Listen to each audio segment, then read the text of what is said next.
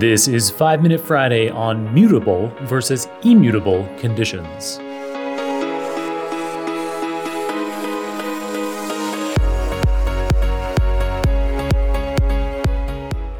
Recently, I had dinner with my wonderful friend Jake Zerer, who's a senior software engineer at Flexport, a logistics and supply chain startup based in San Francisco.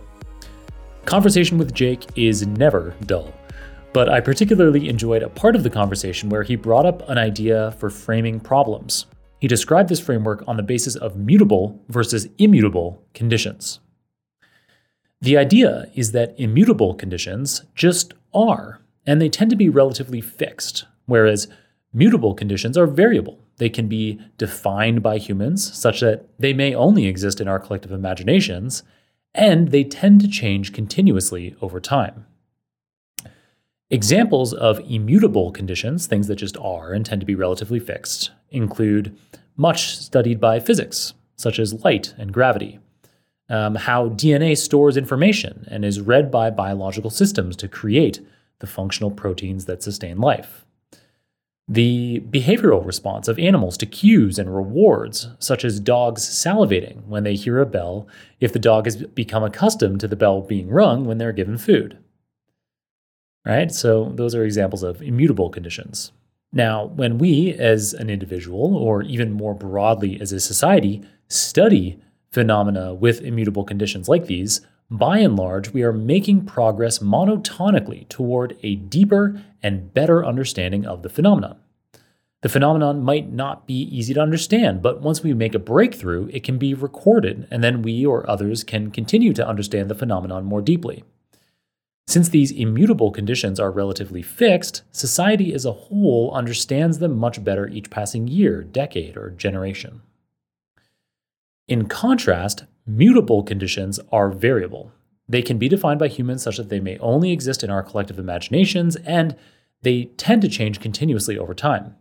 Examples of phenomena with mutable conditions include corporate hierarchies, the stock market, the electricity grid, and the healthcare system.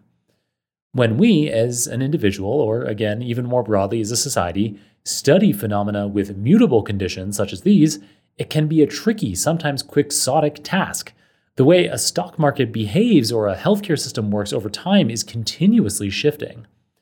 A model we have for trading profitably on the stock market today might be a losing strategy a month from now. Even if we have all of the historical data possible on a given mutable problem and design a model that works perfectly for all of these historical data, it may be wholly inapplicable tomorrow. So, how does this context on immutable versus mutable conditions provide us with a framework for solving problems.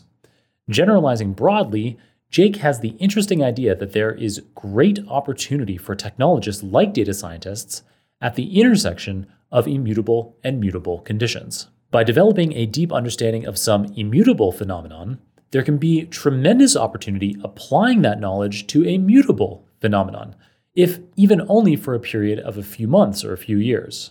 For example, we can apply an understanding of the animal cue response reward systems, an immutable condition, to design effective marketing campaigns or devise a financial model of a stock. Those are mutable conditions. As a second example, we can apply an understanding of the physics of light, an immutable condition, to develop a mechanism for storing solar power and provide that power to an electricity grid, a mutable condition. And as a third and final example, we can apply an understanding of genetics, an immutable condition, to engineer an mRNA based vaccine for a particular coronavirus strain, a mutable condition. So perhaps next time you're tackling a problem, considering where it sits on the spectrum from immutable to mutable conditions will help you frame the problem and maybe even identify a novel solution or a novel commercial opportunity. To read more about these ideas on mutable and immutable conditions, Jake has written a blog post on the topic. We've provided a link to it in the show notes. All right, that's it for today. Keep on rocking it out there, folks, and catch you on another round of Super Data Science very soon.